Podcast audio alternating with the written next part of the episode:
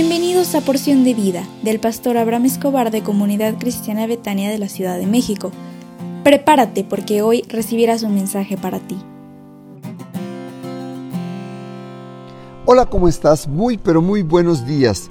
Yo sé que hoy es un gran día porque Dios está contigo y me da muchísimo gusto que me permitas que durante una semana yo te pueda enviar eh, un mensaje cada día de lunes a viernes. Quiero comentarte que en febrero le hemos llamado el mes de la comunión en Betania y a mí me encantaría muchísimo que tú pudieras escuchar porque vamos a dedicar cinco días para hablar acerca de la soledad. Y como es el primer día hábil de esta semana, quisiera que me permitieras hacer una oración de bendición por ti. ¿Me autorizarías? Si tienes oportunidad, cierra tus ojos, déjame orar por ti. Padre, te ruego en esta hora por la persona que escucha este audio, para que le bendigas en todo lo que haga en esta semana. Bendícele en cada proyecto donde está su corazón. Protégele de sus adversarios y dale sabiduría, gozo, paz, paciencia, para que pueda esperar el buen resultado de todo lo que tú tienes para él o para ella.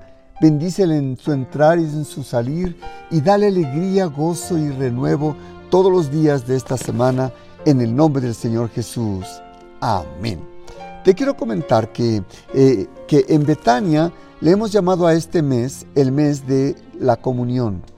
Y Dios tenía unos amigos en Betania.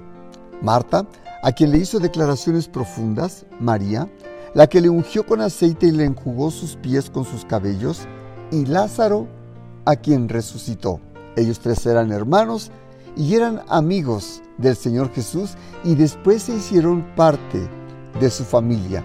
Y eran tanto de su familia porque dice en Juan 11:5, llamaba Jesús a Marta y a su hermana y a Lázaro. Y sabes, el tema de comunión tiene que ver con el principio de coinonía. Coinonía es unión entre los creyentes, pero también con Dios. Comunión es el principio entonces de la coinonía, que tiene que ver en que sean común todas las cosas.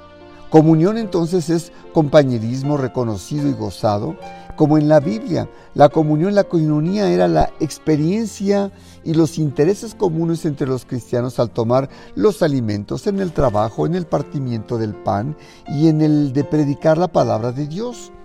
Y como es muy importante la comunión, hoy quiero depositar en ti el primer día para hablar los demás días de esta semana relacionado con la soledad.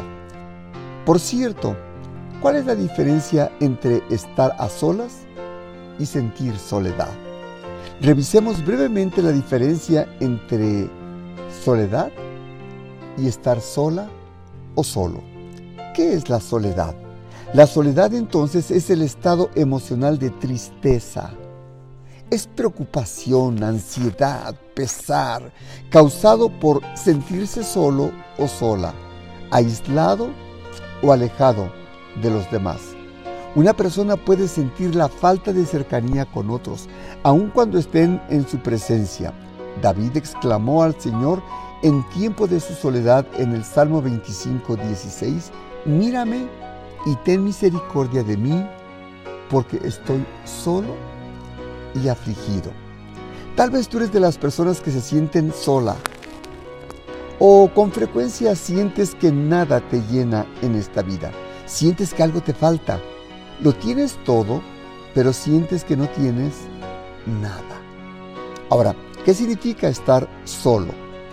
Estar solo es la condición de estar sin compañía, separado de otros. El estar sola o solo en ocasiones es bueno para reflexionar en lo que tienes que hacer en la vida. Puedes vivir sola o solo, pero no en soledad. Soledad es tristeza de estar solo. Y el solo que vive solo eh, puede a veces hasta darle gusto ver una película a solas o, tener un tiempo para orar y tener un tiempo de comunión con Dios. Te doy un consejo, no aceptes la soledad en tu vida. Dios te bendiga y nos vemos hoy a las 19 horas en la Escuela de Líderes y a las 20 horas te recuerdo que tenemos reunión de líderes de casas de salvación y de amistad también. Te envío la liga a su tiempo y por favor sonríe porque Dios te amo. Betania es mi hogar.